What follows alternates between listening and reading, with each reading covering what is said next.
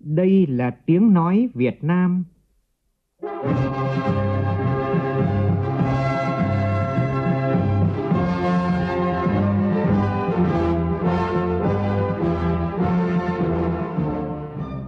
là tiếng nói Việt Nam, phát thanh từ Hà Nội, thủ đô nước Cộng hòa xã hội chủ nghĩa Việt Nam.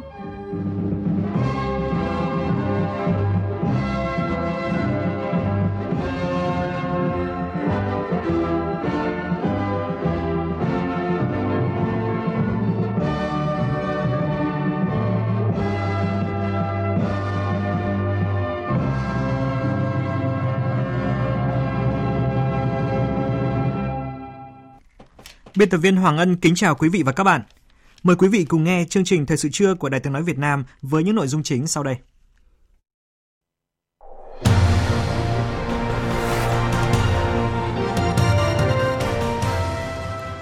Chủ tịch nước Nguyễn Xuân Phúc gặp mặt các đồng chí nguyên là lãnh đạo cấp cao đang nghỉ hưu tại khu vực miền Trung. Thủ tướng Phạm Minh Chính dự chương trình Tết Xung Vầy Xuân Gắn Kết ở tỉnh Phú Yên. Chủ tịch Quốc hội Vương Đình Huệ thăm chúc Tết ngư dân tỉnh Quảng Bình. Các cửa khẩu biên giới đất liền giữa Việt Nam với Trung Quốc mở cửa từ hôm nay. Sáng nay gần 1.000 người Trung Quốc làm thủ tục xuất cảnh tại cửa khẩu Móng Cái. 10 tỉnh thành phố trên cả nước đồng loạt tổ chức Ngày hội Chủ nhật đỏ lần thứ 15 năm 2023, dự kiến sẽ tiếp nhận từ 5.000 đến 6.000 đơn vị máu. Trong phần tin thế giới, Thủ tướng Anh gặp các lãnh đạo phụ trách dịch vụ y tế vì cuộc khủng hoảng đình công và dịch bệnh. Indonesia sơ tán khẩn cấp người leo núi do núi lửa Marapi phun trào.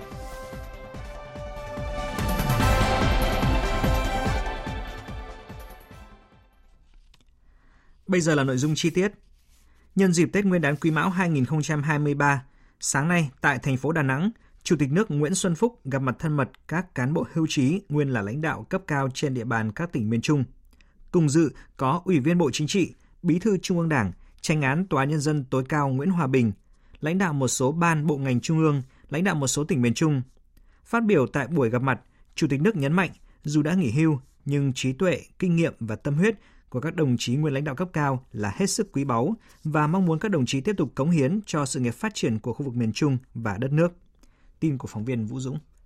Thay mặt lãnh đạo Đảng, Nhà nước, Chủ tịch nước Nguyễn Xuân Phúc gửi lời thăm hỏi ân cần, lời chúc Tết tốt đẹp nhất tới các đại biểu có mặt tại buổi gặp mặt và toàn thể đồng chí lãnh đạo, nguyên là lãnh đạo cao cấp nghỉ hưu tại khu vực miền Trung, vùng đất giàu truyền thống cách mạng có nhiều đóng góp to lớn trong sự nghiệp xây dựng và bảo vệ Tổ quốc. Thông tin về tình hình kinh tế xã hội đất nước năm qua, Chủ tịch nước cho biết, bối cảnh thế giới diễn biến phức tạp, trong nước vẫn còn dịch bệnh và nhiều khó khăn. Tuy nhiên, dưới sự lãnh đạo của Đảng, Nhà nước, trực tiếp thường xuyên là Bộ Chính trị, Ban Bí thư, các đồng chí lãnh đạo chủ chốt, đứng đầu là Tổng Bí thư Nguyễn Phú Trọng, sự chủ động tích cực đồng hành, phối hợp chặt chẽ của các cơ quan quan trọng, hệ thống chính trị, sự ủng hộ tham gia tích cực sáng tạo của nhân dân, cộng đồng doanh nghiệp, cả nước đã đạt được nhiều kết quả tích cực trên tất cả các lĩnh vực kinh tế xã hội, đảm bảo quốc phòng an ninh và đối ngoại. Trong đó kinh tế xã hội phục hồi tích cực, tăng trưởng cao 8,02%, nâng quy mô nền kinh tế lên 409 tỷ đô la Mỹ. Có 59 trong tổng số 63 địa phương tăng trưởng từ 6,5% trở lên, trong đó nhiều địa phương tăng trưởng cao. Kinh tế vĩ mô ổn định, lạm phát được kiểm soát, nhiều cân đối lớn được đảm bảo. Đặc biệt dù còn nhiều khó khăn, nhưng với tinh thần không ai bị bỏ lại phía sau, Đảng, Nhà nước luôn quan tâm đến công tác an sinh xã hội, hỗ trợ người sử dụng lao động và trên 68 triệu lượt người lao động với tổng kinh phí hơn 104.000 tỷ đồng. Nhân dịp này, Chủ tịch nước Nguyễn Xuân Phúc đánh giá cao các tỉnh miền Trung đã có nhiều cố gắng đóng góp vào thành quả đất nước năm qua, tăng trưởng kinh tế và thu ngân sách đều đạt và vượt mục tiêu đề ra, trong đó phải kể đến Đà Nẵng, Quảng Ngãi, Thừa Thiên Huế, Quảng Nam. Bày tỏ sự trân trọng, sự tri ân đối với các đồng chí nguyên lãnh đạo cấp cao, Chủ tịch nước mong muốn các đồng chí với tâm huyết, bề dày kinh nghiệm trong lãnh đạo, chỉ đạo điều hành, kiến thức thực tiễn phong phú, tiếp tục đóng góp thiết thực cho hoạt động của các cơ quan trung ương và địa phương, phục vụ phát triển địa phương và đất nước. Sáng nay tại tỉnh Phú Yên, Thủ tướng Chính phủ Phạm Minh Chính đã đến động viên chia sẻ với công nhân và người lao động trong chương trình Tết Xuân Vầy Xuân gắn kết năm 2023. Chương trình do Tổng Liên đoàn Lao động Việt Nam, tỉnh ủy Phú Yên và Ủy ban Trung ương Mặt trận Tổ quốc Việt Nam tổ chức. Cùng dự có Bí thư tỉnh ủy Phú Yên Phạm Đại Dương, Chủ tịch Tổng Liên đoàn Lao động Việt Nam Nguyễn Đình Khang, lãnh đạo các ban bộ ngành trung ương cùng đông đảo công nhân, người lao động tỉnh Phú Yên. Phóng viên Vũ Khuyên đưa tin. Trong không khí cả nước đón chào năm mới Xuân Quý Mão sắp tới, Thủ tướng Chính phủ Phạm Minh Chính khẳng định đây là hoạt động thiết thực có ý nghĩa rất lớn đối với người lao động nhân dịp Tết đến xuân về do công đoàn các cấp tổ chức. Thay mặt lãnh đạo Đảng, Nhà nước, Thủ tướng gửi lời hỏi thăm ân cần, lời chúc mừng năm mới an lành, an khang thịnh vượng và nhiệt liệt biểu dương ghi nhận và chúc mừng những thành tích mà tổ chức công đoàn, công nhân lao động cả nước nói chung, công nhân tỉnh Phú Yên nói riêng đã đạt được trong những năm qua, góp phần quan trọng vào thành tựu chung của đất nước. Thủ tướng nhấn mạnh, thời gian tới, chính phủ sẽ quyết liệt chỉ đạo các bộ ngành địa phương quan tâm, dành nguồn lực phù hợp để giải quyết các vấn đề căn bản nhằm cải thiện đời sống của anh chị em công nhân người lao động. Trong đó, tập trung triển khai quyết liệt xây dựng đề án 1 triệu căn hộ nhà ở xã hội, đồng thời khẩn trương có giải pháp cụ thể, thiết thực, phát triển nhà ở cho công nhân. Mục tiêu là để công nhân người lao động thực sự được thụ hưởng thành quả phát triển của đất nước, để mỗi dịp Tết đến xuân về là những giây phút đoàn tụ sum vầy hạnh phúc của anh chị em công nhân người lao động với gia đình thân yêu của mình. Chỉ còn ít ngày nữa là Tết Nguyên đán Quý Mão đến với chúng ta. Tôi tin tưởng rằng không khí đầm ấm này sẽ theo chân anh chị em công nhân, người lao động về với gia đình, về với các miền quê của Tổ quốc để cùng làm nên một cái Tết tràn ngập tình yêu thương, hạnh phúc, vui tươi, đầm ấm, lành mạnh, tiết kiệm. Còn những người không có điều kiện về quê cũng sẽ được đón một cái Tết vui tươi đầy đủ để tất cả đều có Tết đầm ấm mà không ai bị bỏ lại phía sau. Tôi xin gửi lời chúc mừng năm mới với tình cảm tốt đẹp nhất tới toàn thể anh chị em công nhân, người lao động trên toàn quốc. Chúc mỗi gia đình công nhân, người lao động có một cái Tết ấm áp, sum vầy, tràn đầy hạnh phúc và yêu thương. Tại chương trình, Thủ tướng Phạm Minh Chính và lãnh đạo Tổng Liên đoàn Lao động Việt Nam, tỉnh Phú Yên và Ủy ban Trung ương Mặt trận Tổ quốc Việt Nam đã trao 220 phần quà Tết cho đoàn viên, công nhân, người lao động xuất sắc và có hoàn cảnh khó khăn với tổng trị giá khoảng 288 triệu đồng. Cũng trong chương trình công tác sáng nay, Thủ tướng Chính phủ Phạm Minh Chính đã thăm dân hương, thả vòng hoa tưởng niệm các anh hùng liệt sĩ tại di tích bến tàu không số Vũng Rô ở xã Xuân Hòa Nam, thị xã Đông Hòa. Ghi sổ vàng tại đây, Thủ tướng Chính phủ Phạm Minh Chính khẳng định di tích lịch sử bến tàu không số Vũng Rô, bến tàu không số giữa lòng địch, thể hiện tinh thần mưu trí dũng cảm của quân và dân ta, điểm dừng chân của những hành trình quyết tử, chi viện hàng trăm tấn vũ khí, đạn dược từ miền Bắc cho chiến trường khu 5 và Tây Nguyên, góp phần quan trọng trong cuộc chiến đấu của các lực lượng quân khu 5 tiến đến giải phóng hoàn toàn miền Nam, thống nhất đất nước.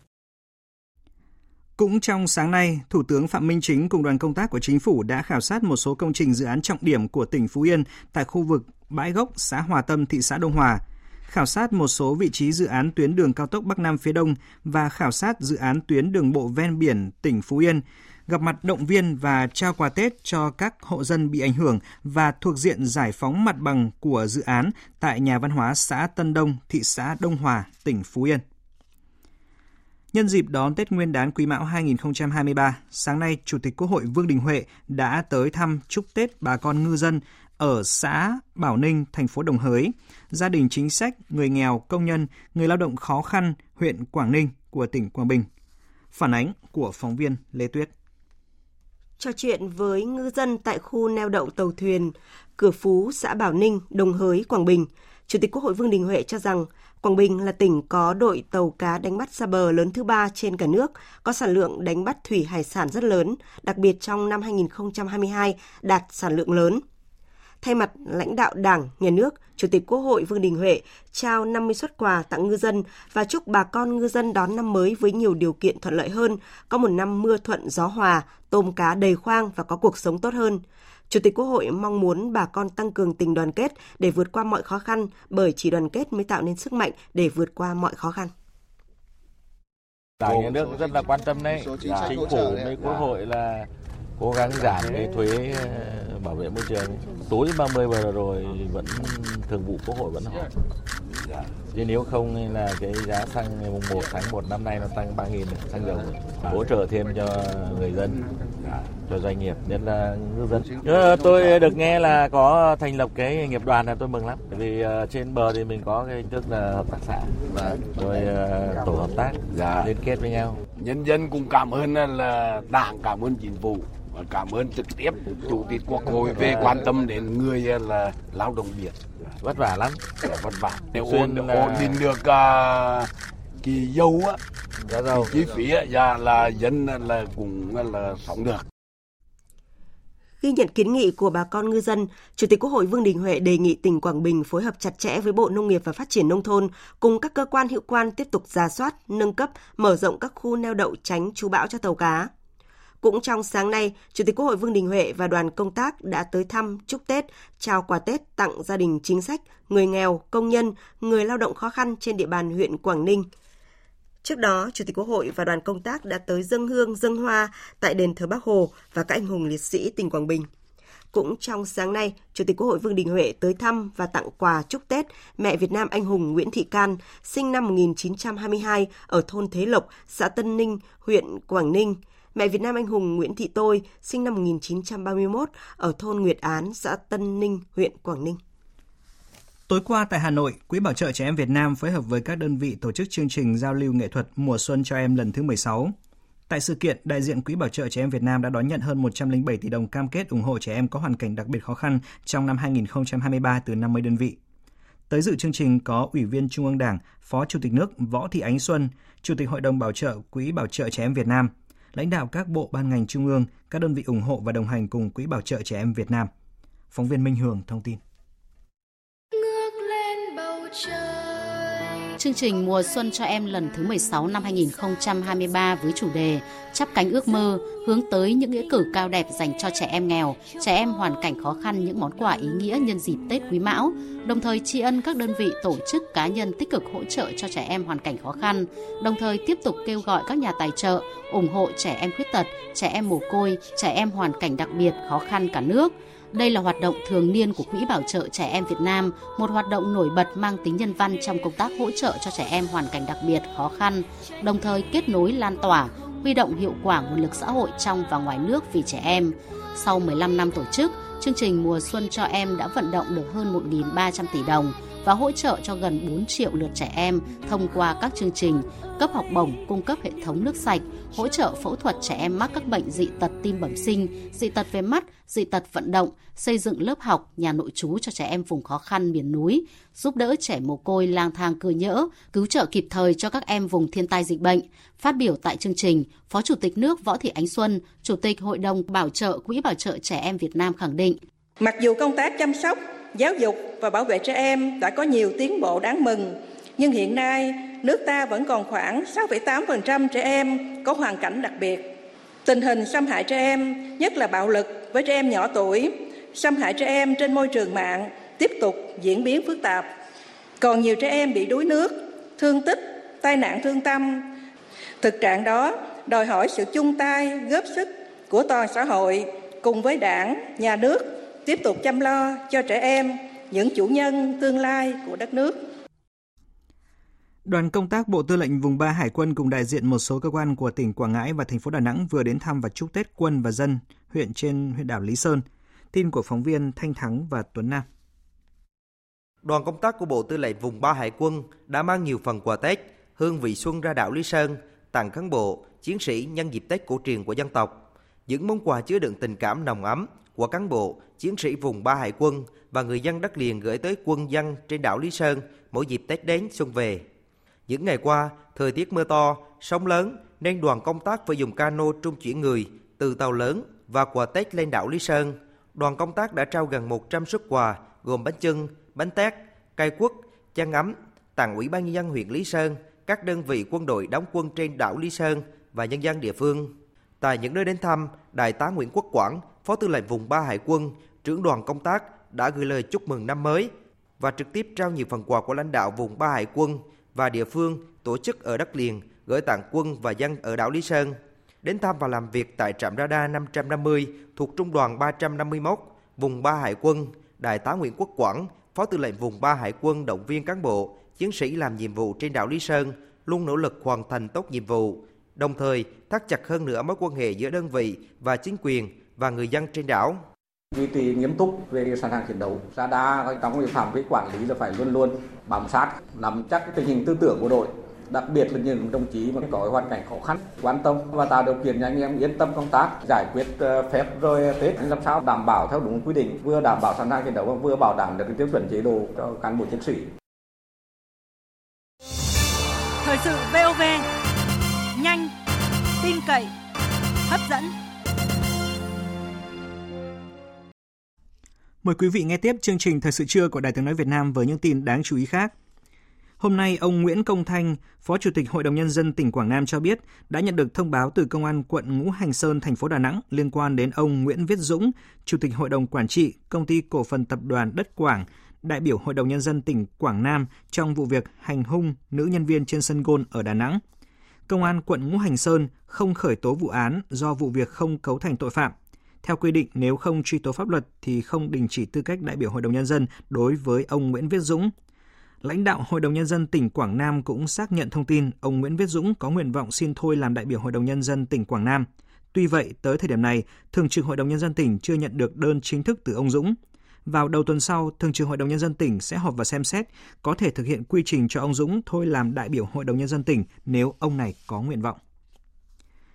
Như Đài Tiếng Nói Việt Nam đã liên tục đưa tin, hôm nay Trung Quốc điều chỉnh chính sách phòng dịch COVID-19 theo hướng tạo điều kiện và khôi phục các hoạt động xuất nhập cảnh người và vận chuyển hàng hóa sau hơn 2 năm bị hạn chế về dịch COVID-19. Trong sáng nay, hàng trăm lượt người, trong đó đa số là người Trung Quốc, được làm thủ tục xuất nhập cảnh qua cặp cửa khẩu quốc tế Đông Hưng Trung Quốc và Móng Cái Việt Nam để về nước ăn Tết Nguyên đán Quý Mão 2023. Vũ Miền, phóng viên Đài tiếng nói Việt Nam thường trú tại khu vực Đông Bắc phản ánh. Từ khoảng 7 giờ sáng, hàng trăm công dân Trung Quốc đã có mặt ở khu vực cửa khẩu quốc tế Móng Cái để chờ làm thủ tục xuất cảnh về nước, đảm bảo tuân thủ hướng dẫn và sự phân luồng của lực lượng chức năng cửa khẩu quốc tế Móng Cái.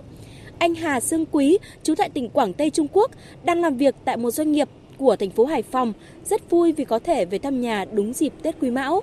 Hôm qua là ông ờ, của em là mất 3 năm không về rồi. Vợ con ở đây, vợ con nhỏ không về được. Cảm thấy rất là vui được về nước ạ. Về để đưa ông ờ, về nơi ăn nghỉ cuối cùng. Dự kiến trong ngày hôm nay có khoảng 700 người Trung Quốc làm việc tại các khu công nghiệp ở Quảng Ninh, Hải Phòng và các tỉnh lân cận được làm thủ tục xuất nhập cảnh về nước với điều kiện là có đủ hộ chiếu và visa còn giá trị và kết quả xét nghiệm real-time PCR âm tính trong vòng 48 giờ. Cũng trong sáng nay, có khoảng 10 công dân Việt Nam từ Trung Quốc được làm thủ tục nhập cảnh về nước. Chị Nguyễn Thị Trinh, 43 tuổi cho biết. Tôi đã 3 năm rồi hôm nay mới được về nghe đến tin này là rất là vui. Tầm mấy ngày hôm nay tôi không ngủ được, tối hôm qua đã phải xuống cửa khẩu để để ngủ để chờ hôm nay sáng đến giờ sớm nhất để được về. Ở bên đấy bây giờ về là họ đã tạo điều kiện rất là dễ dàng cho chúng tôi về rồi. Không phải như ngày trước khó khăn nữa. Rất là mừng về được bao nhiêu người đón tiếp. Hiện cả phía Đông Hưng Trung Quốc và Móng Cái của Việt Nam đều chưa thực hiện xuất nhập cảnh cho khách du lịch. Trước đó, chính quyền nhân dân thành phố Đông Hưng đã có thư thông báo khôi phục hoạt động xuất nhập cảnh tại cửa khẩu Bắc Luân 1 trong giờ hành chính, đồng thời dừng việc nhập cảnh hẹn trước, áp dụng quy định người nhập cảnh vào Trung Quốc phải có xét nghiệm real-time PCR âm tính trong vòng 48 tiếng và sẽ xem xét cho phép khách du lịch xuất cảnh, nhập cảnh tùy tình hình diễn biến dịch bệnh. Ông Nguyễn Văn Tuấn, Phó Chủ tịch Ủy ban nhân dân thành phố Móng Cái nói: trên cơ sở đảm bảo các quy định về phòng chống dịch, chúng ta vẫn phải có cái giấy xét nghiệm PCR trong vòng 48 tiếng. Ở phía Trung Quốc các bạn đã nới lỏng biện pháp ờ, phòng chống dịch trong cái dịp dần Tết Nguyên đán cổ truyền rất có ý nghĩa thúc đẩy cái mối quan hệ cũng như là các hoạt động giao lưu xuất nhập cảnh xuất nhập khẩu giữa Việt Nam và Trung Quốc truyền các bạn được về quê thăm thân rồi ờ, ăn một cái Tết ờ, Nguyên đán với lại gia đình bạn bè ở Trung Quốc. Còn theo phản ánh của phóng viên An Kiên thường trú khu vực Tây Bắc, một trạng thái nhộn nhịp khác thường thấy tại cửa khẩu quốc tế Lào Cai sau suốt 3 năm vắng vẻ, ngay trong ngày đầu tiên sau khi Trung Quốc tái mở cửa sau đại dịch COVID-19.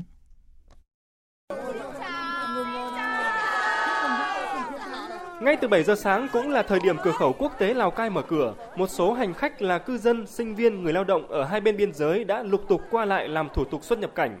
Càng về trưa, số người qua cửa khẩu mỗi lúc một đông, cao điểm lên tới cả trăm người. Hầu hết mọi người được hỏi đều có chung cảm xúc. Chị Trần Thu Trang, người dân thành phố Lào Cai, chia sẻ.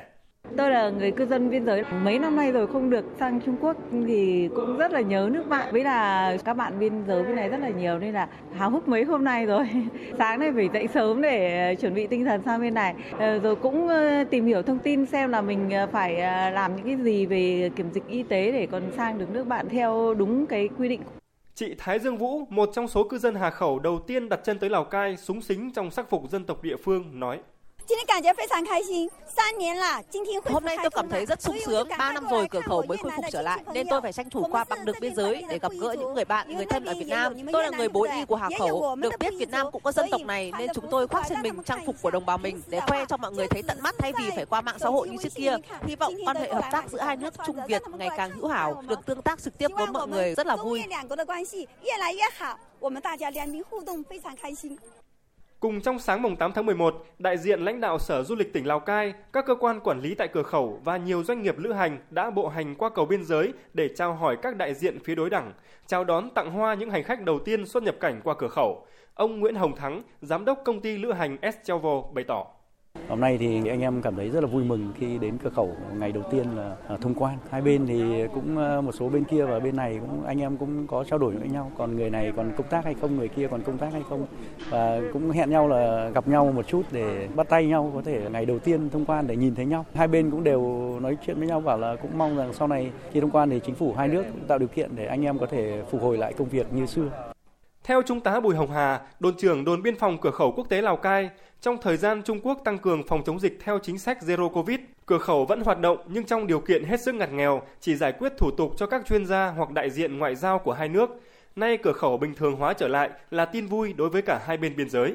Trước đây trong tình dịch thì tăng cường lượng ra biên giới, nhưng mà khi cái hoạt động xuất cảnh ờ, bắt đầu tiến hành bình thường thì chúng tôi đã tăng cường lực lượng ra cửa khẩu và đảm bảo tất cả trang bị, vật chất và cũng như con người để đảm bảo cho hoạt động xuất nhập cảnh ờ, khi mà cư dân ờ, qua lại qua cửa khẩu. Theo các cơ quan chức năng địa phương, hoạt động xuất nhập cảnh, xuất nhập khẩu tại Lào Cai khả năng sẽ nhanh chóng sôi động trở lại như trước kia.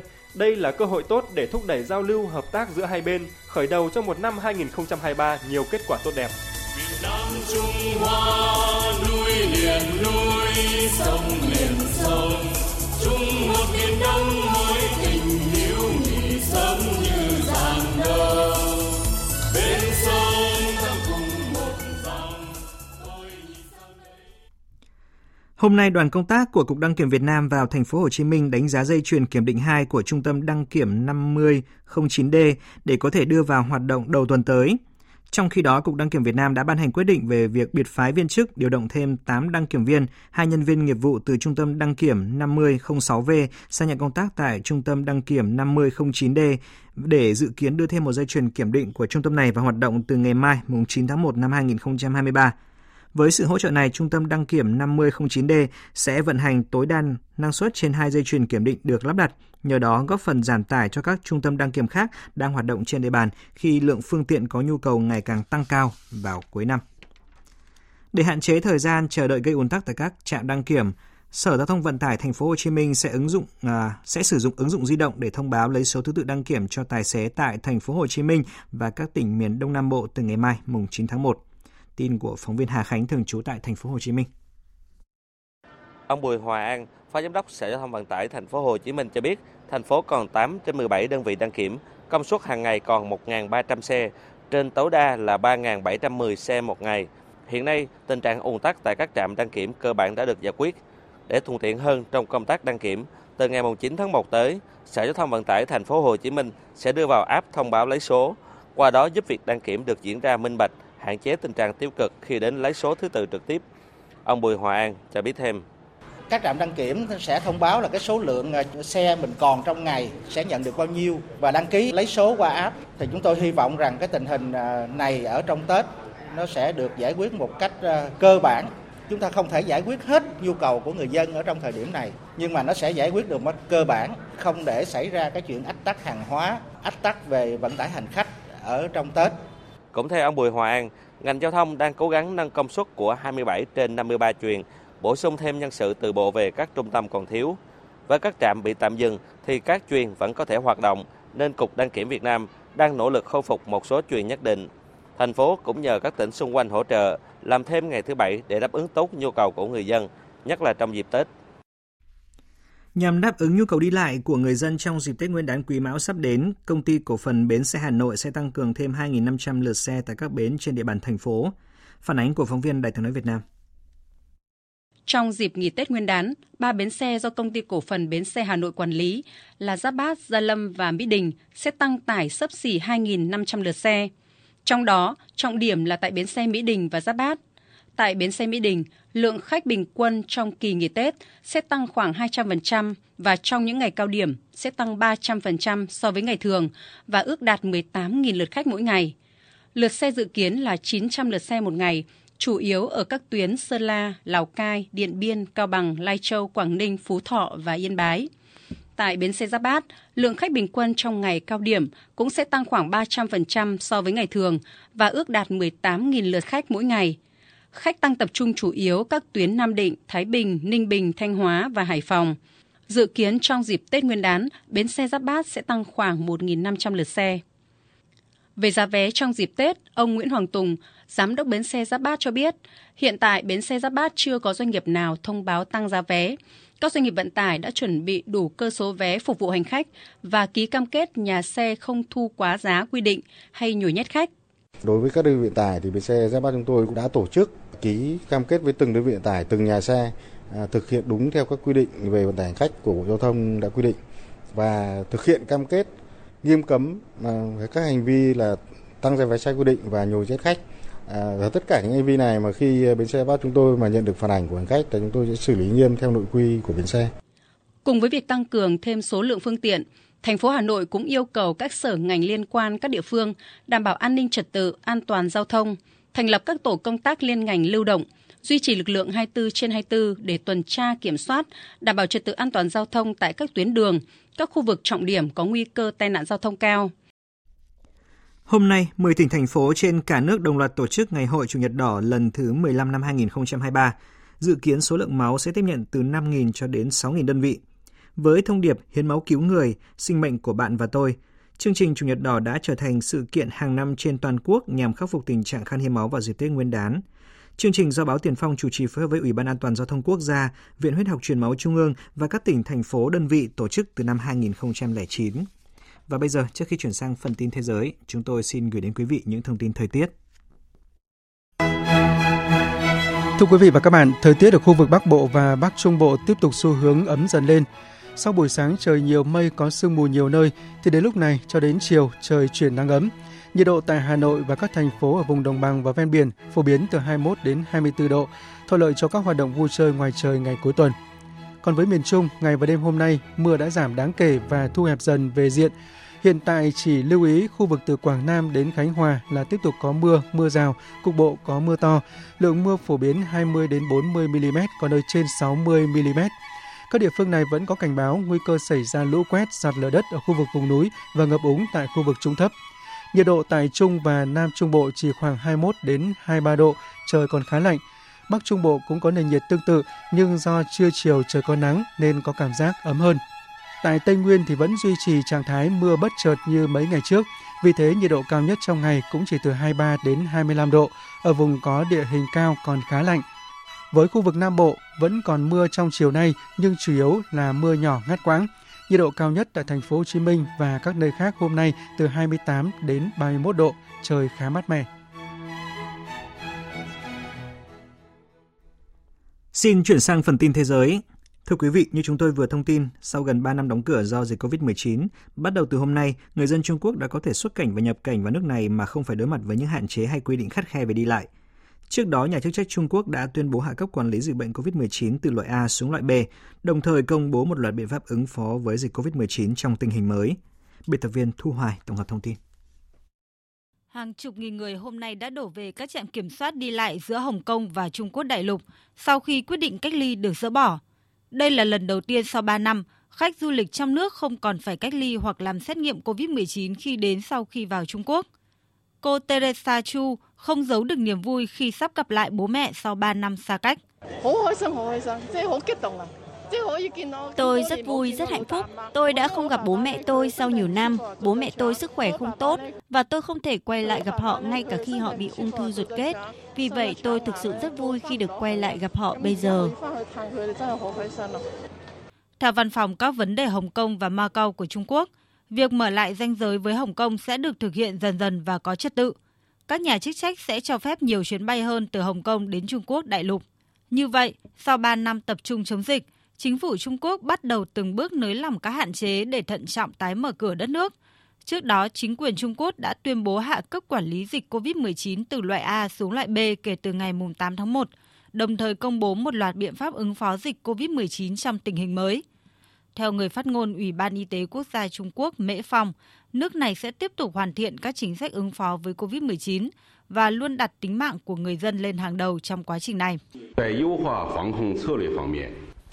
Trung Quốc tiếp tục tối ưu hóa các chính sách và biện pháp của mình tùy theo tình hình diễn biến của đại dịch. Chúng tôi đã xử lý hiệu quả các ca nhiễm theo cụm và ngăn chặn thành công sự lan rộng của chủng ban đầu có khả năng gây bệnh cao và biến thể Delta. Tất cả những nỗ lực này đã giúp giảm đáng kể số ca bệnh nặng và tử vong, giành được thời gian quý báu cho việc phát triển và ứng dụng vaccine, cũng như chuẩn bị các nguồn lực y tế cần thiết. Cùng với quyết định mở cửa của Trung Quốc, nhiều quốc gia cũng gấp rút chuẩn bị đón một lượng lớn khách du lịch từ thị trường này. Lượng khách du lịch từ quốc gia đông dân nhất thế giới đã giảm mạnh trong 3 năm qua khi Bắc Kinh áp dụng biện pháp đóng cửa biên giới. Tuy nhiên, sự gia tăng đột ngột số hành khách từ Trung Quốc cũng khiến chính phủ nhiều nước thận trọng. Một loạt quốc gia như Mỹ, Nhật Bản, Italia, Pháp, Tây Ban Nha hay Bỉ đã yêu cầu du khách đến từ Trung Quốc phải xuất trình giấy chứng nhận xét nghiệm COVID-19, cũng như thu gom và xét nghiệm nước thải của máy bay đến từ Trung Quốc, biện pháp nhằm tăng cường giám sát liên quan đến khả năng xuất hiện của các biến thể mới. Liên quan đến cuộc khủng hoảng tại Ukraine, Tuần qua đánh dấu một bước ngoặt lớn trong cuộc xung đột giữa Nga và Ukraine khi các cường quốc phương Tây quyết định gửi khí thải tới Ukraine. Động thái được Kiev chờ đợi từ lâu, song bị Moscow cảnh báo là vượt qua làn danh đỏ và có nguy cơ làm leo thang cuộc chiến. Biên tập viên Đài tiếng nói Việt Nam tổng hợp thông tin. Pháp là quốc gia châu Âu đầu tiên quyết định mở rộng hỗ trợ cho Ukraine khi thông báo gửi xe chiến đấu bọc thép AMX Động thái có ý nghĩa biểu tượng rất quan trọng khi đánh dấu lần đầu tiên lực lượng vũ trang Ukraine được cung cấp xe thiết giáp do phương Tây sản xuất. Vài giờ sau, Đức và Mỹ cũng lần lượt thông báo những hỗ trợ đặc biệt dành cho Ukraine. Trong khi Đức cung cấp xe chiến đấu bộ binh Marder, thì Mỹ cũng sẽ gửi xe chiến đấu Bradley cho Ukraine. Cả Berlin và Washington đều cho rằng cuộc xung đột tại Ukraine đang bước vào giai đoạn quan trọng. Ngoại trưởng Đức Annalena Baerbock nhấn mạnh. Điều quan trọng là chúng ta cùng với các đối tác và đồng minh phải liên tục đánh giá các hỗ trợ có thể dành cho Ukraine. Về cách thức, có thể làm việc tốt hơn. Chúng tôi sẽ tiếp tục hành động phù hợp với các đối tác như đã làm trong suốt 11 tháng qua. Nga đã nhiều lần cảnh báo về hành động bơm vũ khí cho Ukraine của Mỹ và các đồng minh, cho rằng chúng chỉ kéo dài xung đột – và làm tăng nguy cơ xảy ra đối đầu trực tiếp giữa Moscow và NATO. Nga cũng tuyên bố họ sẽ coi các lô vũ khí phương Tây cấp cho Kiev là mục tiêu tấn công hợp pháp. Đáng chú ý, quyết định của phương Tây mở rộng hỗ trợ quân sự dành cho Ukraine đưa ra trong bối cảnh Nga hồi tuần này đã có động thái đình chiến sâu rộng nhất kể từ khi xung đột bùng phát hồi tháng 2 năm 2022. Tổng thống Vladimir Putin đã ra lệnh ngừng bắn tạm thời tại Ukraine nhân dịp lễ Giáng sinh của người theo chính thống giáo. Tuy nhiên, Ukraine đã khước từ thực hiện các bước đi tương tự, cho rằng điều kiện chính để ngừng bắn và đình chiến là quân đội Nga phải rút khỏi lãnh thổ Ukraine. Cuộc xung đột tại Ukraine chuẩn bị bước sang năm thứ hai và vẫn chưa có dấu hiệu lắng dịu. Mọi nỗ lực nhằm thúc đẩy đàm phán giữa Nga và Ukraine tới nay đều không đạt đột phá. Tổng thư ký Liên Hợp Quốc Antonio Guterres mới đây một lần nữa kêu gọi các bên liên quan thực hiện những bước đi thiết thực, hướng tới một nền hòa bình lâu dài. Ông đồng thời nhấn mạnh, mọi nỗ lực nhằm làm dịu căng thẳng đều rất đáng hoan nghênh. Tại thời điểm hiện tại, tôi nghĩ điều quan trọng là phải làm mọi thứ có thể để giảm thiểu tác động tiêu cực của chiến tranh. Chúng ta vẫn chưa ở trong tình huống có thể nhìn thấy hòa bình trước mắt, một nền hòa bình dựa trên hiến trương Liên Hợp Quốc và luật pháp quốc tế. Chuyển sang các tin đáng chú ý khác. Giám đốc điều hành của Tập đoàn Dầu khí Quốc gia Algeria Sonatrach, ông Tufik Haka cho biết, tập đoàn này có kế hoạch đầu tư 30 tỷ đô la Mỹ cho thăm dò và khai thác dầu khí, đặc biệt là khí đốt tự nhiên để cải thiện nguồn cung cho thị trường thế giới. Ông Haka nêu rõ đây là một phần trong kế hoạch đầu tư 5 năm của Sonatrach với tổng vốn đầu tư 40 tỷ đô la Mỹ, trong đó có hơn 30 tỷ đô la Mỹ sẽ được phân bổ cho thăm dò và sản xuất với mục tiêu tăng sản lượng trong ngắn hạn và trung hạn. Những khoản đầu tư này sẽ giúp Algeria cải thiện an ninh năng lượng và trở thành nguồn cung cấp đáng tin cậy cho thị trường toàn cầu. Algeria đang đặt mục tiêu trở thành một trong những nguồn cung cấp khí đốt hàng đầu thế giới nhờ trữ lượng khí đốt tự nhiên dồi dào và việc gia tăng sản lượng trong thời gian gần đây. Và song song với việc tăng cường sản xuất, Sonatech được cho là đang tích cực tìm kiếm và ký kết các thỏa thuận mua hàng dài hạn với các nước châu Âu để đảm bảo an toàn cho nguồn cung của tập đoàn này. Chính phủ Somalia thông báo nhóm cực đoan Al-Shabaab lần đầu tiên đưa ra yêu cầu đàm phán với chính phủ trong bối cảnh các lực lượng chính phủ Somalia mở đợt tấn công quân sự tổng lực nhằm tiêu diệt nhóm này. Đại diện chính phủ Somalia khẳng định chính phủ sẵn sàng tiếp nhận những tay súng người Somalia đầu hàng, song ông nhấn mạnh những tay súng này phải tuân thủ những hướng dẫn tái hòa nhập xã hội, nếu không phải đối mặt với quân đội quốc gia Somalia trên chiến trường. Đây là lần đầu tiên chính phủ liên bang Somalia đề cập việc nhóm Al-Shabaab đưa ra yêu cầu đàm phán. Trong hơn một thập kỷ qua, Al-Shabaab đã thực hiện nhiều vụ đánh bom quy mô lớn ở thủ đô Mogadishu và nhiều khu vực khác ở Somalia. Hiện Al-Shabaab có khoảng vài nghìn tay súng, trong đó có một số tay súng người nước ngoài từ các quốc gia láng giềng của Somalia, trong đó có Kenya. Thủ tướng Anh Rishi Sunak vừa gặp các nhà lãnh đạo dịch vụ y tế khi nước này phải đối mặt với một trong những mùa đông khắc nghiệt nhất từ trước đến nay do dịch cúm, dịch COVID-19 lan rộng và nhân viên y tế tuyến đầu đình công đòi tăng lương. Cuộc gặp tập trung vào bốn vấn đề với mục tiêu giảm bớt áp lực trước mắt cho các bệnh viện, cải thiện lâu dài dịch vụ y tế quốc gia. Nước Anh phải đối mặt với một làn sóng đình công của nhiều ngành trong vài tháng qua, làm tê liệt nhiều lĩnh vực khác nhau trong đó có y tế và tình trạng này còn tiếp tục khi lạm phát gia tăng sau hơn 10 năm tiền lương trì trệ. Cơ quan bảo tồn tài nguyên thiên nhiên tỉnh Tây Sumatra của Indonesia đã phải sơ tán khẩn cấp khoảng 40 người leo núi sau khi ngọn núi lửa Marapi ở Tây Sumatra bất ngờ phun trào. Vụ phun trào đầu tiên của núi lửa xảy ra sáng qua kéo dài khoảng 45 giây, tạo ra cột tro bụi cao khoảng 300 mét từ đỉnh núi lên bầu trời. Sau đó, núi lửa Marapi liên tiếp phun trào thêm 6 lần nữa, cho xám cùng bụi cát lan rộng gây ô nhiễm khu vực xung quanh. Vào lúc núi lửa Marapi phun trào, hàng chục người đang leo núi hoặc cắm trại xung quanh sườn núi. Sau khi sơ tán khoảng 40 người, nhà chức trách Tây Sumatra đã ra lệnh đóng cửa đường mòn lên đỉnh núi. Hiện tình trạng núi lửa Marapi được đặt ở cấp độ 2, cảnh báo và chính quyền yêu cầu người dân khách du lịch không đến gần khu vực có bán kính 3 km từ miệng núi lửa. Năm 2022 vừa qua được coi là năm nóng nhất tại Pháp trong hơn 100 năm qua khi nhiệt độ trung bình cả năm ghi nhận đạt ở mức là 14,5 độ C. Đây cũng là năm khô hạn kỷ lục khi mà lượng mưa đó được giảm 25% so với năm 1959. Mạnh Hà, phóng viên Đài tiếng nói Việt Nam thường trú tại Pháp đưa tin. Theo cơ quan khí tượng Pháp, với nhiệt độ trung bình đo được lên tới 14,5 độ C, năm 2022 đã trở thành năm nóng nhất tại Pháp kể từ năm 1900. Nếu tính từ năm 2010, 2022 cũng là năm thứ 8 ghi nhận xu hướng nhiệt độ trung bình hàng năm tăng. Trong năm 2022, trừ tháng 1 và tháng 4, các tháng còn lại đều có nền nhiệt cao hơn mức thông thường hàng năm, trong đó phải kể đến đợt nắng nóng kỷ lục kéo dài trong 33 ngày liên tiếp từ đầu tháng 7 cho đến giữa tháng 8. Nhiều thành phố ở phía Tây và phía Nam nước Pháp đã chứng kiến nhiệt độ cao kỷ lục, có thời điểm lên đến hơn 40 độ C. Nếu không tính các lãnh thổ hải ngoại, nhiệt độ tại Pháp đã tăng thêm 1,7 độ C so với thời kỳ tiền công nghiệp. Năm 2022, nước Pháp cũng phải trải qua đợt hạn hán kỷ lục sau hơn 60 năm. Tình trạng khô hạn kéo dài trong suốt mùa hè kéo theo lượng mưa đo được trong năm đã giảm 25% so với năm 1959. 90 trong tổng số 96 địa phương tại Pháp đã được đặt trong tình trạng báo động về hạn hán, trong khi hơn một nửa số tỉnh thành đã ra các sắc lệnh chưa từng có là yêu cầu tiết kiệm nước và chỉ sử dụng cho các nhu cầu thiết yếu. Nhiệt độ tăng cao và khô hạn cũng đã khiến hoạt động sản xuất nông nghiệp giảm 50% và làm các loại hoa quả, lúa mì hay ngũ cốc chín sớm và giảm sản lượng. Nhiều nhà máy điện hạt nhân tại Pháp cũng đã phải dừng hoạt động do thiếu nước, đe dọa vấn đề an ninh năng lượng. Theo con số thống kê, đợt nắng nóng kéo dài từ giữa tháng 7 cho đến giữa tháng 8 năm 2022 cũng đã thiêu dụi hơn 20.000 hecta rừng ở phía tây nam nước Pháp, đồng thời khiến khoảng 36.000 người phải đi sơ tán. Các nhà khoa học Pháp cũng cho biết độ dày của sông băng Osu trên dãy núi Pyrenees ở độ cao hơn 3.000 mét nằm về phía tây nam sát biên giới với Tây Ban Nha, mỗi năm đang giảm đi trung bình 10 mét. Theo Liên đoàn các khu trượt tuyết tại Pháp, nhiệt độ ấm lên cũng đã khiến một nửa các khu trượt tuyết trên toàn nước Pháp phải đóng cửa trong năm 2022.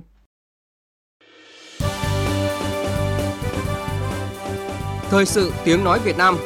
Thông tin nhanh. Bình luận sâu. Tương tác đa chiều.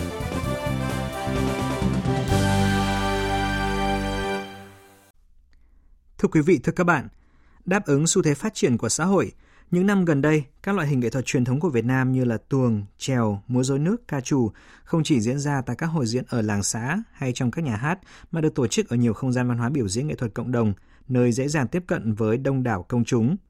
Tuy nhiên, để nghệ thuật biểu diễn truyền thống vừa giữ được các giá trị cốt lõi, vừa sống khỏe trong đời sống hiện đại và được nhiều người đón nhận, nhất là giới trẻ hiện nay, thì rất cần các giải pháp linh hoạt và triển khai đồng bộ. Bài viết của phóng viên Thủy Tiên.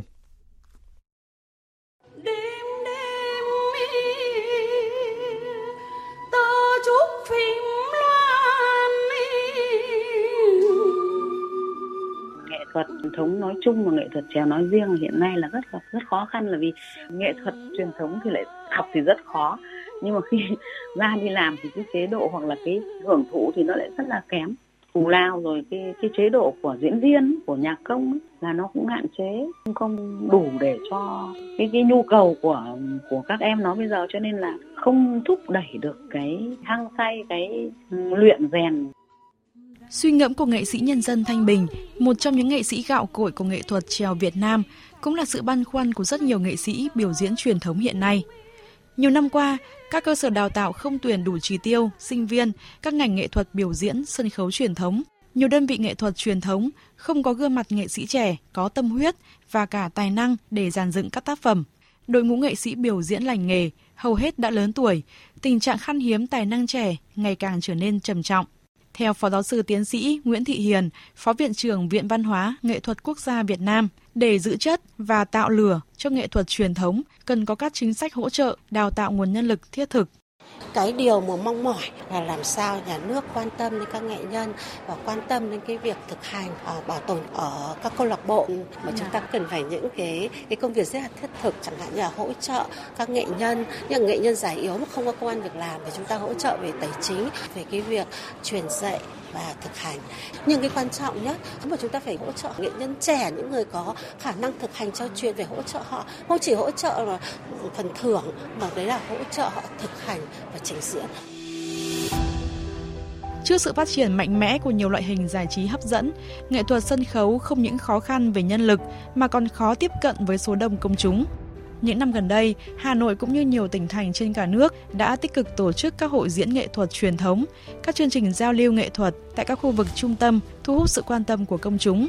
Tuy nhiên, những hoạt động này chỉ diễn ra trong khoảng thời gian ngắn, không có địa điểm biểu diễn cố định, khó tạo dấu ấn trong lòng công chúng yêu nghệ thuật. Theo nghệ sĩ giám tuyển Nguyễn Thế Sơn, để nghệ thuật truyền thống trở thành sản phẩm văn hóa đúng nghĩa, tạo sức hút lâu dài với công chúng thì cần kết hợp biểu diễn tại những không gian văn hóa di sản nếu muốn làm được điều đó thì sẽ phải kết hợp với những không gian di sản. Nếu mà chỉ ờ, thuần túy ở một trong một cái ờ, dạp biểu diễn bình thường thì nó sẽ yếu về mặt ngữ cảnh. Nếu mà đặt được vào trong không trong không gian di sản thì tôi nghĩ là nó sẽ phát huy được cái ý nghĩa của nó hơn rất nhiều. Thì ví dụ như cái vở sân hậu đó nếu mà được mà được biểu diễn được, được thiết kế lại ở trong một không gian à, từ ánh sáng từ khói lửa cho đến nội dung tương tác được với cả cái ngữ cảnh của một khu tập thể có yếu tố lịch sử như là văn chương thì rõ ràng nó tạo nên một cái sức hút cho chính cái cộng đồng đó một trong những giải pháp trọng tâm được nhiều chuyên gia nhấn mạnh trong việc phát huy dòng chảy nghệ thuật truyền thống trong cuộc sống hiện đại là các phương pháp giáo dục truyền thông. Tại vì ta đã được tiên ông ban cho phép màu nhiệm. Trời, ta không bị gì hết. Ngươi đừng hòng gạt ta. Giết ta hả? Đừng nhau. Tổ chức trình diễn các tiết mục nghệ thuật phù hợp với lứa tuổi học sinh dựa trên chuyện cổ tích Việt Nam. Một số nhà hát tại thành phố Hồ Chí Minh đã tích cực mang nghệ thuật đến với học sinh, sinh viên, qua đó giúp các bạn trẻ yêu và hiểu hơn về nghệ thuật truyền thống. Con cảm thấy rất là vui, có nhiều người hóa trang rất là độc lạ. Chương trình này rất là hay, có những câu chuyện cổ tích khá là nhân văn.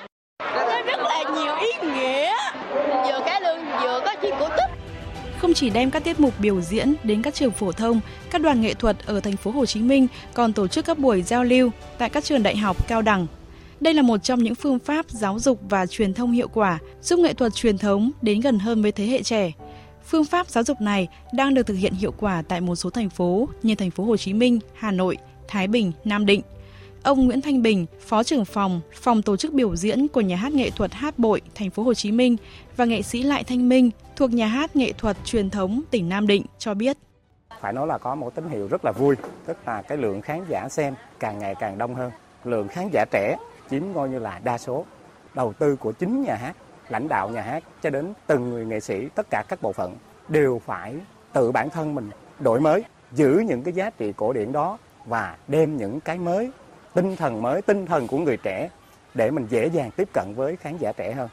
thường có những chuyên đề về tìm hiểu nghệ thuật dân tộc ờ, nghệ thuật trèo thì các em mới tự học tự diễn hoặc tự hát trèo. Xong có chúng tôi sang để giảng dạy để hướng dẫn. Xong để các em biểu diễn phục vụ luôn tại trong trường những cái buổi chuyên đề đó. Khi chúng tôi giảng dạy thì các em rất hào hào hứng và rất là thích thú. Trong khi hỗ trợ, đào tạo nguồn nhân lực là giải pháp trọng tâm để giữ gìn và phát huy các giá trị cốt lõi của nghệ thuật truyền thống, thì việc tổ chức trình diễn tại các không gian văn hóa cố định sẽ là định hướng giúp các loại hình nghệ thuật này đến gần hơn với công chúng, là điểm hẹn văn hóa của người dân. Cùng với đó, giải pháp giáo dục nghệ thuật truyền thống tại các trường học là giải pháp mũi nhọn giúp các loại hình nghệ thuật truyền thống được bảo tồn trong cuộc sống hiện đại ngày nay.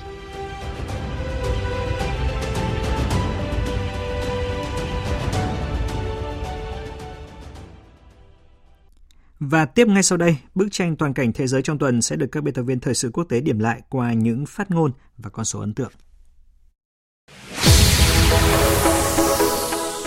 Những phát ngôn ấn tượng, những con số đáng chú ý. 14 thỏa thuận hợp tác đã được lãnh đạo Trung Quốc và Philippines ký kết trong chuyến công du Bắc Kinh của Tổng thống Philippines Ferdinand Marcos. Đáng chú ý, hai bên đã thiết lập đường dây liên lạc trực tiếp giữa Bộ Ngoại giao hai nước ở các cấp khác nhau – nhằm tránh tính toán sai lầm và thông tin sai lệch ở Biển Đông. Một số chuyên gia nhận định chuyến thăm Bắc Kinh lần này của Tổng thống Philippines sẽ mở ra thời kỳ hoàng kim mới cho phát triển quan hệ Trung Quốc-Philippines. Kết thúc 15 vòng bỏ phiếu căng thẳng, ông Kevin McCarthy của Đảng Cộng Hòa cuối cùng cũng đắc cử trở thành chủ tịch mới của Hạ viện Mỹ. Đây là lần đầu tiên trong 100 năm qua nước Mỹ bầu chủ tịch Hạ viện qua nhiều vòng bỏ phiếu như vậy. Điều này cho thấy nội bộ phe Cộng hòa đang chia rẽ báo hiệu nhiệm kỳ của tân chủ tịch Hạ viện sẽ gặp nhiều khó khăn.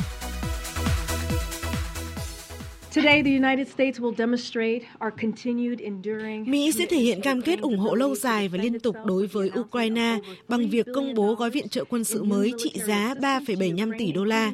Khoản viện trợ mới này sẽ bao gồm việc Mỹ cung cấp cho Ukraine và những quốc gia liên quan khác các khí tài có tổng giá trị lên đến 2,85 tỷ đô la từ kho dự trữ thiết bị quân sự của Bộ Quốc phòng Mỹ.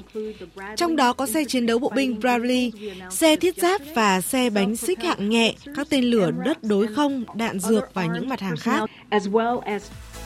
Cùng với Mỹ, tuần này Đức và Pháp cũng gửi xe chiến đấu bọc thép, xe tăng hạng nhẹ cho Ukraine. Theo giới quan sát, hành động ồ ạt gửi vũ khí của phương Tây tới Ukraine sẽ khiến cho cuộc chiến tại quốc gia này thêm phần phức tạp. Hàn Quốc cân nhắc ngừng thực thi thỏa thuận giảm căng thẳng quân sự liên triều ký năm 2018 với Triều Tiên, đồng thời tiến hành tập trận bắn đạn thật lần đầu tiên trong năm mới 2023.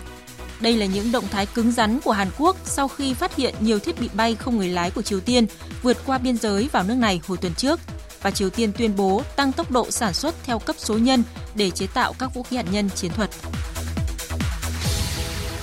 Sau 1016 ngày đóng cửa với thế giới vì Covid-19, hôm nay Trung Quốc chính thức mở cửa với bên ngoài. Phản ứng trước việc một số nước trong đó có Liên minh châu Âu đã và đang tuyên bố tăng cường kiểm dịch với những người đến từ Trung Quốc, người phát ngôn Bộ Ngoại giao Trung Quốc Mao Ninh nhấn mạnh. Tình hình phòng chống dịch bệnh của Trung Quốc có thể dự đoán và kiểm soát được. Trung tâm Kiểm soát và Phòng ngừa Dịch bệnh châu Âu và các cơ quan chuyên môn khác trước đó cũng đã nói rằng việc áp đặt các biện pháp hạn chế đối với du khách đến từ Trung Quốc là không hợp lý. Liên minh châu Âu nên lắng nghe nhiều hơn những tiếng nói hợp lý này và có cái nhìn khách quan công bằng về tình hình phòng chống dịch bệnh ở Trung Quốc. Hiện Trung Quốc đang chống chọi với đợt bùng phát COVID-19 mới với hàng triệu ca nhiễm mỗi ngày. Dự báo tình hình sẽ trở nên tồi tệ hơn khi Trung Quốc bước vào kỳ nghỉ Tết Nguyên đán với 2,1 tỷ lượt đi lại nội địa từ nay đến ngày 15 tháng 2. 18.000 nhân viên của tập đoàn thương mại điện tử Amazon bị sa thải, cao gần gấp đôi so với con số ước tính. Đây là đợt cắt giảm nhân sự lớn nhất của một công ty công nghệ trong thời gian gần đây, nối bước các tên tuổi như Twitter và Meta. Những kết quả kinh doanh không mấy sáng sủa trong năm ngoái được xem là lý do công ty này có hành động dứt khoát để cân đối lại thu chi. Ở đây luôn mưa nhiều, rất lạnh, nhưng giờ là tháng 1 mà cảm giác như mùa hè. Đó là chia sẻ của một người dân xứ Basque, Tây Ban Nha khi nhiệt độ lên đến 24,9 độ C trong những ngày đầu năm mới. Nhiều nước châu Âu khác cũng đang trải qua một mùa đông không lạnh bất thường. Các chuyên gia khí hậu đều cảnh báo những đợt nắng nóng dị thường này sẽ trở nên phổ biến hơn và cực đoan hơn do sự nóng lên toàn cầu.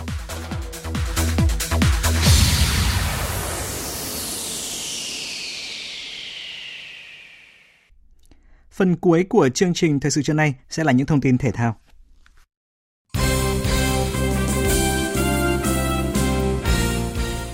Quý vị và các bạn thân mến, kết quả hòa 0-0 trên sân Indonesia hôm 6 tháng 1 đã trở thành áp lực cho đội tuyển Việt Nam trước màn tái đấu với đối thủ này ở trận bán kết lượt về AFF Cup 2022 diễn ra vào lúc 19 giờ 30 phút ngày mai mùng 9 tháng 1 tại sân Mỹ Đình.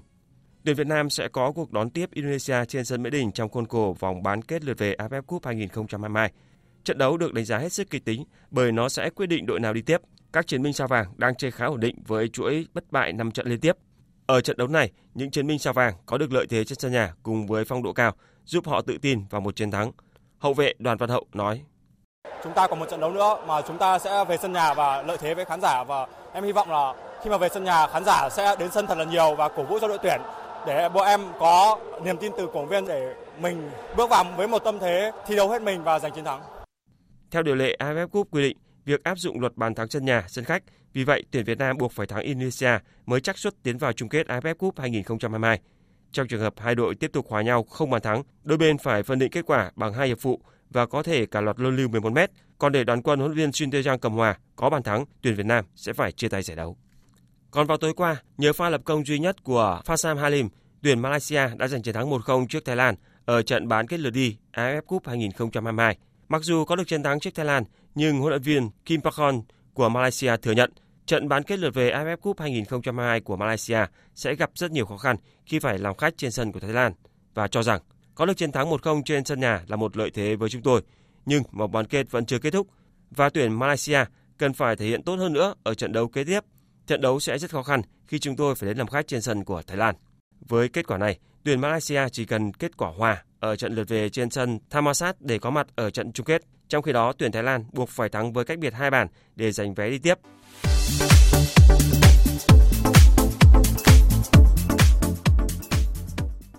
Xin chuyển sang những tin thể thao đáng chú ý khác. Khi V-League chỉ còn chưa đầy một tháng nữa là khởi tranh, thì các đội bóng đang gấp rút tìm kiếm nhân sự cũng như tham gia các giải tập huấn. Với câu lạc bộ SHB Đà Nẵng, đội bóng này sẽ tranh tài tại giải giao hữu Cúp Thiên Long, đồng thời vẫn đang tìm kiếm thêm nhân tố ngoại binh để hoàn thành danh sách hướng đến V-League 2023. Trợ lý huấn luyện viên Đào Quang Hùng cho biết. Tham gia các giải thủ tại Bình Dương á, thì hiện tại thì quân số đẳng là gần như là đầy đủ rồi. Chỉ còn thiếu một cái tiền đạo ngoại nữa thôi là để chốt cái danh sách để mà đăng ký cái giải V-League 2023. Cái khoảng thời gian để mà chuẩn bị cho cái giải V-League này thì không còn nhiều nữa. Thì hiện tại bây giờ ban huấn luyện cũng rất là sốt ruột. Tham gia giải giao hữu cúp Thiên Long lần này với tư cách là đội đương kim vô địch, nhưng mục tiêu của SHB Đà Nẵng chính là tìm ra được những con người tối ưu và lối đá hợp lý nhất để áp dụng tại mùa giải 2023. Tôi nghĩ là trong ban huấn luyện mà đặc biệt là anh Phan Thanh Hùng thì trong đó đó là một cơ hội cho mình thử nghiệm các cầu thủ tay Nếu như vị trí tiền đạo chỉ có với các cầu thủ trẻ thì mình tạo điều kiện cho những cầu thủ mùa giải vừa qua chưa được thi đấu. Và cuối cùng là cũng chọn ra một bộ không tốt nhất để chuẩn bị cho trận đấu đầu tiên của mùa giải 2023. Thưa quý vị và các bạn, câu lạc bộ Inter Milan đã bỏ lỡ cơ hội cân bằng điểm số với câu lạc bộ AC Milan khi để câu lạc bộ Monza cầm hòa với tỷ số 2 đều tại vòng 17 giải Serie A diễn ra vào dạng sáng nay mùng 8 tháng 1 theo giờ Việt Nam. Cuộc đối đầu giữa Monza và Inter Milan hấp dẫn ngay những phút đầu với màn rượt đuổi tỷ số. Inter Milan vượt lên dẫn trước 1-0 ở phút thứ 10 sau pha ghi bàn của Matteo. Tuy vậy, chủ nhà Monza chỉ cho đội khách hưởng niềm vui trong vòng 1 phút khi ngay lập tức có bàn gỡ hòa ở phút thứ 11. Chỉ ít phút sau, Martinez đã giúp Inter Milan một lần nữa vượt lên dẫn trước ở phút thứ 22. Tuy nhiên, những phút cuối trận đấu, Inter Milan đã phải trả giá khi để Monza gỡ hòa với tỷ số 2 đều. Trận hòa này khiến Inter Milan chưa thể đuổi kịp AC Milan cho vị trí thứ ba Serie A khi đang có 34 điểm, kém đối thủ 2 điểm. Trong khi đó, câu lạc bộ Juventus đã tận dụng tốt cơ hội trên sân nhà để có chiến thắng tối thiểu 1-0 trước câu lạc bộ Udinese, từ đó vươn lên vị trí thứ hai với 37 điểm. Dự báo thời tiết Bản tin dự báo thời tiết trong buổi chiều và đêm nay. Phía Tây Bắc Bộ chiều nắng, đêm không mưa, gió nhẹ, trời rét, nhiệt độ từ 13 đến 24 độ, có nơi trên 24 độ. Phía Đông Bắc Bộ chiều nắng, đêm có mưa nhỏ vài nơi, sáng sớm có sương mù và sương mù nhẹ rải rác, gió Đông Bắc cấp 2, cấp 3, trời rét, nhiệt độ từ 15 đến 24 độ. Khu vực từ Thanh Hóa đến Thừa Thiên Huế, phía Bắc chiều hưởng nắng, đêm có mưa vài nơi, sáng sớm có sương mù và sương mù nhẹ dài rác, phía Nam có mưa, mưa rào, cục bộ có mưa vừa mưa to, gió nhẹ, trời rét, nhiệt độ từ 15 đến 23 độ. Khu vực từ Đà Nẵng đến Bình Thuận có mưa, mưa rào, cục bộ có mưa vừa, mưa to và rông, gió Bắc đến Đông Bắc cấp 2, cấp 3, phía Bắc trời lạnh, nhiệt độ từ 19 đến 25 độ, phía Nam từ 22 đến 28 độ. Tây Nguyên có mưa rào rải rác và có nơi có rông, gió Đông Bắc cấp 2, cấp 3, đêm trời rét, nhiệt độ từ 17 đến 25 độ. Khu vực Nam Bộ có mưa rào rải rác và có nơi có rông, gió Bắc đến Đông Bắc cấp 2, cấp 3, nhiệt độ từ 21 đến 30 độ. Khu vực Hà Nội chiều nắng, đêm có mưa nhỏ vài nơi, sáng sớm có sương mù và sương mù nhẹ rải rác, gió Đông Bắc cấp 2, cấp 3, trời rét, nhiệt độ từ 16 đến 23 độ. Tin dự báo thời tiết biển Vịnh Bắc Bộ và khu vực giữa Biển Đông có mưa dài rác, gió Đông Bắc cấp 4, cấp 5. Vùng biển từ Quảng Trị đến Quảng Ngãi và vùng biển từ Bình Định đến Ninh Thuận có mưa rào và rông dài rác. Trong mưa rông có khả năng xảy ra lốc xoáy, gió Đông Bắc cấp 5, phía Nam có lúc cấp 6, giật cấp 7, biển động. Vùng biển từ Bình Thuận đến Cà Mau có mưa rào và rông dài rác, gió Đông Bắc cấp 5, giật cấp 7. Khu vực Bắc Biển Đông và khu vực quần đảo Hoàng Sa thuộc thành phố Đà Nẵng có mưa rào và rông rải rác ở phía Bắc, gió Đông Bắc cấp 6, giật cấp 7, cấp 8, biển động. Khu vực Nam Biển Đông và khu vực quần đảo Trường Sa thuộc tỉnh Khánh Hòa có mưa rào và rông rải rác, gió đông đến đông nam cấp 4, cấp 5. Vùng biển từ Cà Mau đến Kiên Giang và Vịnh Thái Lan có mưa rào và rông vài nơi, gió đông bắc cấp 3, cấp 4. Vừa rồi là những thông tin thời tiết. Bây giờ chúng tôi tóm lược những tin chính đã phát trong chương trình. Phát biểu tại chương trình Tết Xung Vầy Xuân gắn kết năm 2023 và tặng quà cho công nhân lao động khó khăn ở Phú Yên sáng nay, Thủ tướng Phạm Minh Chính khẳng định chính phủ sẽ quyết liệt chỉ đạo các bộ ngành địa phương quan tâm dành nguồn lực phù hợp để giải quyết các vấn đề cơ bản nhằm cải thiện đời sống của công nhân người lao động. Trong đó tập trung triển khai quyết liệt đề án xây dựng 1 triệu căn hộ nhà ở xã hội, đồng thời khẩn trương có giải pháp cụ thể thiết thực để phát triển nhà ở cho công nhân. Hôm nay các cửa khẩu biên giới Việt Trung hoạt động trở lại bình thường sau hơn 2 năm bị hạn chế vì dịch Covid-19. Thủ tướng Anh Rishi Sunak vừa gặp các nhà lãnh đạo dịch vụ y tế khi nước này phải đối mặt với một trong những mùa đông khắc nghiệt nhất từ trước đến nay do dịch cúm, dịch COVID-19 lan rộng và nhân viên y tế tuyến đầu đình công đòi tăng lương. Cuộc gặp tập trung vào bốn vấn đề với mục tiêu giảm bớt áp lực trước mắt cho các bệnh viện và cải thiện lâu dài dịch vụ y tế quốc gia.